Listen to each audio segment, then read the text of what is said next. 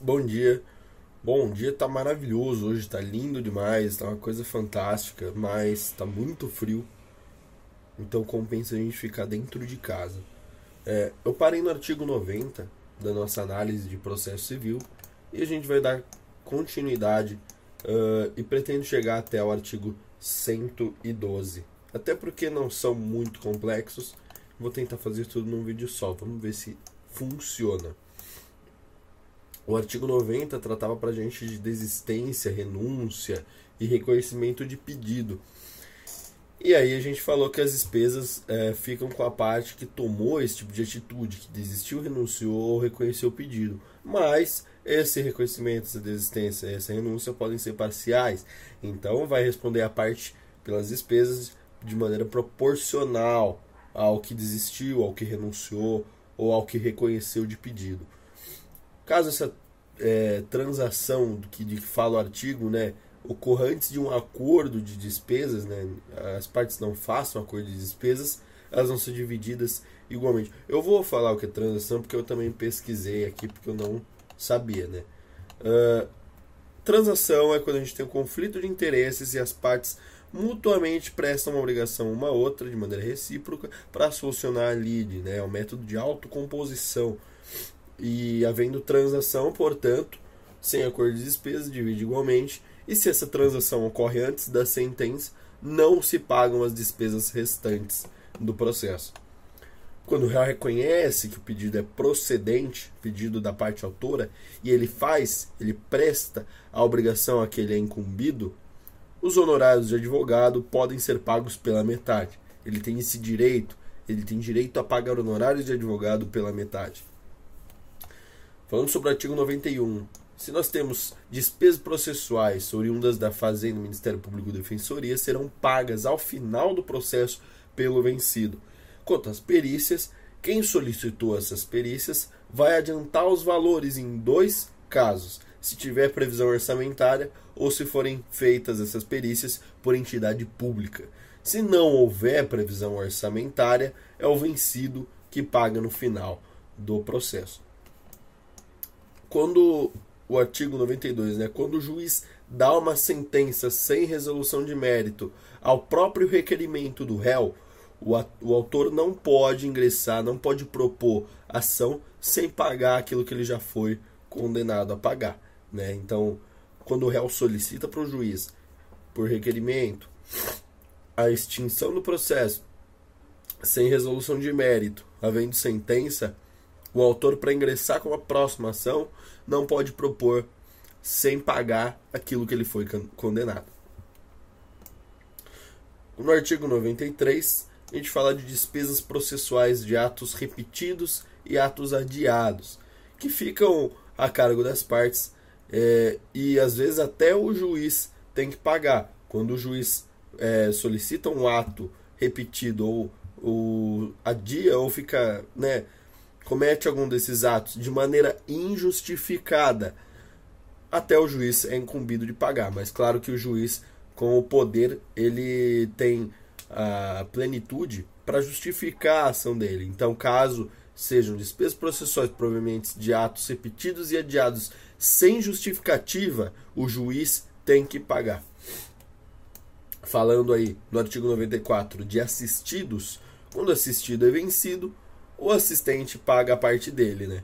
O assistente tira o dele da reta e paga a parte que incumbe ao próprio assistente, certo?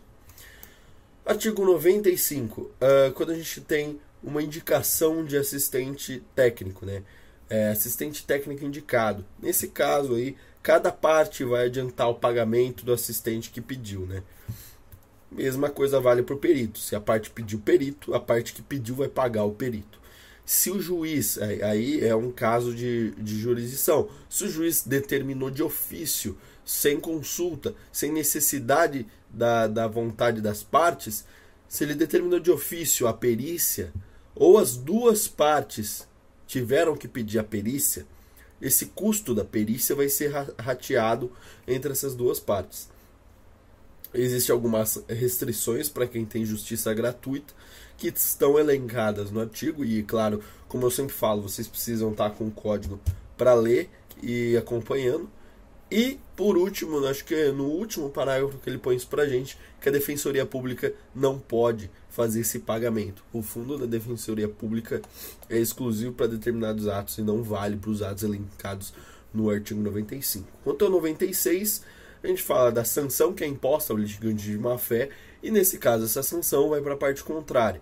Se essa sanção é, aplicada não for ao litigante de má-fé, mas for aos serventuários do tribunal, então sanção ao litigante de má-fé vai para a parte contrária. Sanção aos serventuários. Nesse caso, o dinheiro, a bufunfa a, é, que a gente ganhou, vai para a União ou vai para o Estado. O artigo 97 estabelece que o Poder Judiciário pode criar fundo a partir dos valores de sanções impostas. Para modernizar o Poder Judiciário, para ter uma grana, é necessário. Artigo 98, a gente ainda volta a falar de justiça gratuita, que compreende também, né, além daqueles casos que eu já citei em vídeos anteriores, a gente coloca aí no balaio da justiça gratuita as taxas, custas, selos, publicações de imprensa, publicações em edital, lucro cessante, o que a pessoa deixa de ganhar por estar no, no, na audiência, exames, como por exemplo de DNA, honorários de advogado, honorários de perito, salário de tradutor, salário de intérprete, pagamento de cálculos que sejam necessários e inerentes ao processo e custos necessários para que haja ampla defesa e contraditório. Também compreende na justiça gratuita custos de registro de averbação quando a gente tem essa necessidade do processo, quando a gente precisa é, colocar junto no processo é, documentos registrados, documentos averbados que geram um custo cartorial. Esse custo é, é abrangido pela justiça gratuita. A gratuidade não compreende despesas e honorários sucumbentes, né? Havendo aí a, a sucumbência. Depois do, do trânsito em julgado, a gente vai ter a análise realizada para saber se a gente continua com a justiça gratuita ou se a gente é, cobra o beneficiário, né, o ex-beneficiário. E funciona da seguinte maneira: fim do processo. O beneficiário de justiça gratuita não paga nada daquilo que é compreendido pela justiça gratuita, claro. Mas em, em geral, em regra, o beneficiário de justiça gratuita ao final do processo não paga, né? Após o final do processo, existe uma lacuna, um espaço de cinco anos em que a gente pode verificar se o beneficiário da justiça gratuita passou a ter poder aquisitivo para pagar as despesas do processo. Então, se nesse meio tempo aí de cinco anos o beneficiário de justiça gratuita passou a poder pagar os, os honorários, os, as despesas, tudo que compreende justiça gratuita, será credora a, o órgão que faz, vai fazer execução fiscal. A gente vai fazer essa execução financeira, essa execução para cobrar o dinheiro que é devido e ele vai ter que pagar, porque considera-se que ele tem grana para pagar esse pessoal. É, o beneficiário de justiça gratuita, entretanto, deve pagar multas impostas, multas processuais, multas impostas ao final do processo. Pode ser para todo o processo, né? Ou só um ato, é, a justiça gratuita. Isso que eu quero, que eu quero dizer é o seguinte: a gente geralmente, né, é, é meio via de, de regra, fazer a petição de, de justiça gratuita na própria inicial. Mas a gente pode pedir para um, um, um, ato só. Como, por exemplo, a gente vai pedir justiça gratuita na hora de in, ingressar em tribunal recursal, na hora de fazer, de repente, um, um embargo ou algum, algum, algum rito que também permita a inserção da justiça gratuita, né? visto que ela pode ser inserida, ela pode ser peticionada a qualquer momento do processo, como elencado nos artigos anteriores. Né? A gente faz uma juntadinha solicitando justiça gratuita, manda para o juiz, o juiz vai pedir os comprovantes, vai pedir ou de repente vai já deferir o pedido. Boa para nós. É, A justiça gratuita, ela não compreende um 880, né? Ela não é 0 ou 100% de justiça gratuita, podendo ser uma redução percentual acertada pelo próprio juiz. O juiz analisa o caso e fala, ó, ok, que eu vou dar um desconto é, em todas as despesas de 20% para parte. Então você é beneficiário de justiça gratuita, porém você paga, só que paga de uma maneira reduzida. Né? Também pode o juiz conceder parcelamento de despesas processuais para facilitar o pagamento ao final do processo. Fim do processo, o juiz vai falar, ó, faz isso aí em 12, é, tá aqui o título, você paga, e porque ele é interessante para o judiciário receber o pagamento. E também pode o juiz, obviamente, revogar a justiça gratuita. Claro que ele precisa fundar, ele precisa fundamentar, ele precisa justificar a revogação da justiça gratuita da parte, haja vista que é um direito exposto no Código de Processo Civil. Artigo 99, como eu falei, é, pode ser pode ser solicitada a justiça gratuita em petição inicial, contestação para ingressar um terceiro, para colocar um terceiro no balaio, ou para fazer petição de recurso, para fazer contrarrazões de recurso. Ele pode ser formulado também, a justiça gratuita, através petição simples, de uma juntadinha. Quando o juiz indefere o pedido, é porque ele entende que falta pressupostos uh, para deferir o pedido de justiça gratuita. E além disso, elencado no artigo 99, a gente tem que a justiça gratuita é pessoal e não se estende. Se você é beneficiário de justiça gratuita, ninguém mais o será, a não ser que por pedido próprio, por deferimento próprio. E, portanto, não há extensão da justiça gratuita. Caso haja aí ah, o deferimento de pedido de justiça gratuita, a parte contrária tem que impugnar essa, essa, esse pedido, né? Quando a gente tem lá os temas na, na inicial, tudo que a gente não tenta impugnar, não tenta contestar, é consentimento, é confesso. Então, tá lá, pedir justiça gratuita da parte contrária. A gente pode impugnar na contestação, na réplica, nas contrarrazões e na pedido, em pedido superveniente à, à petição ou quando é um terceiro ingressando na, na no processo, na, no, litígio, né? Aí a gente tem prazo para petição simples, né? É, inclusive, é o mesmo prazo que para petições ineptas se tornarem aptas a participar, a serem uh, eficazes, né? E quando a gente tem a revogação do, da justiça gratuita, a parte que era beneficiária passa a pagar e paga todas as despesas uh, que, que se seguem no, no processo. Né?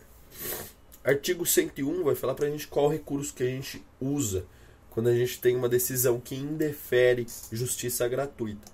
E nesse caso, cabe sempre agravo de instrumento. É, então, temos uma decisão indeferindo o, o, o pedido de justiça gratuita, essa decisão não está na sentença, sempre aplica-se agravo de instrumento. Caso a decisão que indefere justiça gratuita esteja na sentença, por ser sentença, a gente é, traz apelação. Então a gente precisa fazer sim um estudo das decisões interlocutórias, quando cabe determinado recurso, quando cabe outro recurso. E, mas, via de regra, para a justiça gratuita é fácil. Decisão está na sentença, apelação. Porque tudo que está na sentença cabe apelação. Decisão uh, que indefere a justiça gratuita, agravo de instrumento. Artigo 102. Se a decisão de revogação da gratuidade da justiça se torna uma coisa julgada, chega o, o, ao final o processo, a parte que sofreu essa revogação deve recolher, deve pagar tudo aquilo que ela havia sido isenta de pagar, né? Inclusive o pagamento de recurso, se houve ingresso em recurso, se houve é, desse, é, tentativa, né, de continuar o processo via instância recursal. Não havendo esse recolhimento da das custas que ele deixou de pagar, o processo vai ser extinto sem resolução de mérito. O artigo 103 fala para a gente de procuração e capacidade postulatória, isso a gente já falou em outros vídeos. Procuração é simplesmente um instrumento que dá poderes ao advogado para representar o cliente em juízo.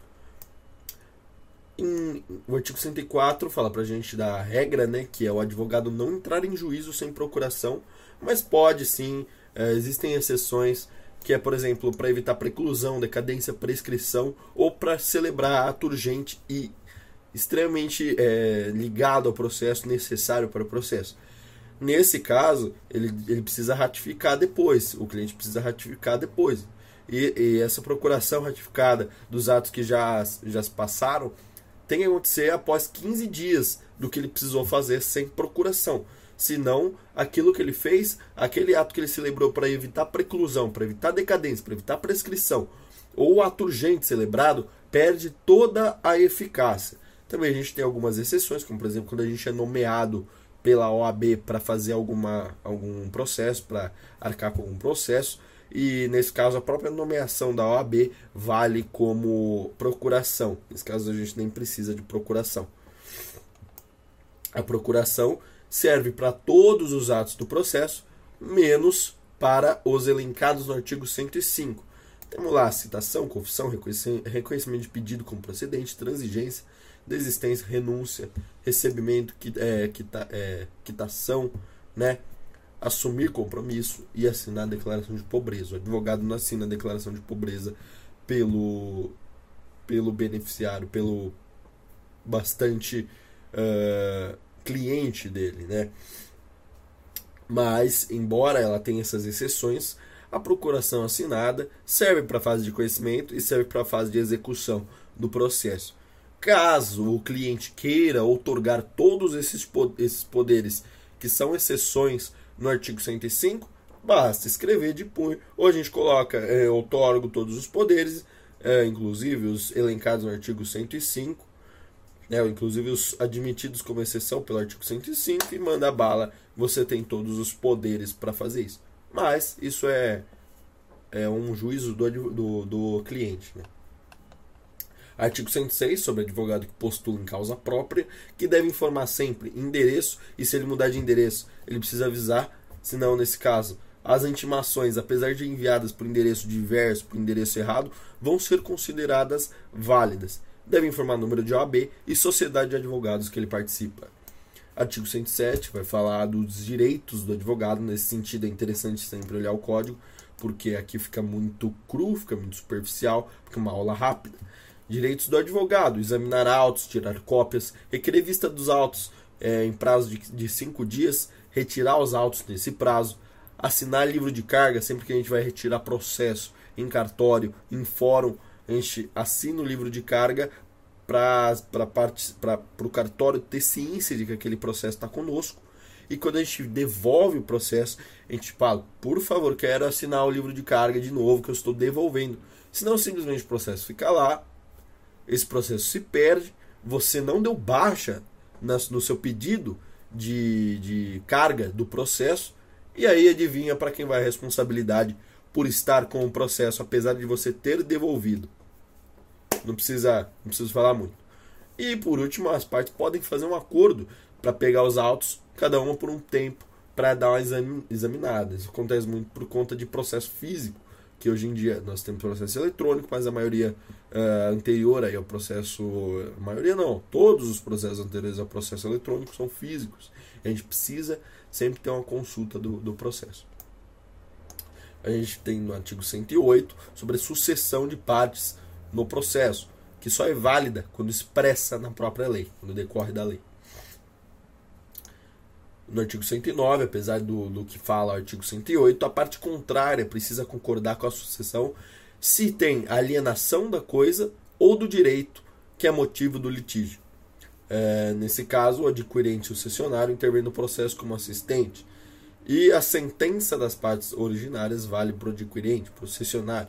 A pessoa que compra, a pessoa que vende, intervém no processo como assistente e a sentença que é dada pro processionar, é, sentença originária vale também para quem está adquirindo, para quem está cedendo o direito. Artigo 110 fala de sucessão pelo espólio ou sucessores. Em caso de morte durante o processo, se houver espólio e sucessores, está uh, elencado aí no artigo 109. Deixa eu tentar abrir ele aqui enquanto a gente uh, passa para o próximo artigo para a gente voltar nele e dar uma analisada. Artigo 111 uh, é sobre revogação de procuração, mandato de advogado. Quando uma parte revoga o mandato de advogado, ela deve constituir outro. A parte não pode ficar sem advogado no processo. Ela precisa constituir outro em 15 dias e se não constitui, a gente aplica as regras do artigo 76. O artigo 76 é aquele que fala que é, se alguma, salvo engano, é, se a decisão cabe a quem está recorrendo, se a decisão cabe ao autor, se a decisão cabe a réu, é, se aplica tal, se aplica tal, o processo pode ser extinto, suspenso, enfim. Dá uma lida no artigo 76 e faz uma análise conjugal com o artigo 111, uma interpretação conjugal com o artigo 111. Por último, chegamos no artigo 112, que fala da renúncia do advogado pelo seu mandato. Ele precisa comunicar seu cliente, ele, apesar dessa, desse comunicado que ele faz e da renúncia, ele precisa advogar para a parte dos próximos 10 dias seguintes, caso a gente é, precise de, do advogado, caso haja possibilidade de prejuízo. Entretanto, o advogado não precisa comunicar seu cliente se na causa existem vários advogados, como por exemplo acontece em associações, e outro advogado já vai assumir aquela parte automaticamente. Eu falei que eu ia voltar no artigo 110 para a gente dar uma lida sobre morte, ocorrendo a morte de qualquer parte, dá-se a sucessão pelo seu espólio ou pelos seus sucessores.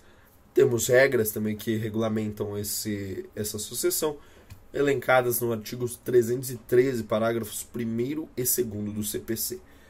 Com isso a gente termina uh, mais um semestre. Vamos parar no artigo 112.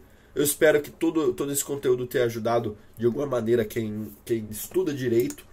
E peço que vocês, se ainda não viram os outros vídeos sobre leituras, sobre ideias, tá tudo aqui embaixo. Qualquer coisa a gente conversa. Um grande abraço.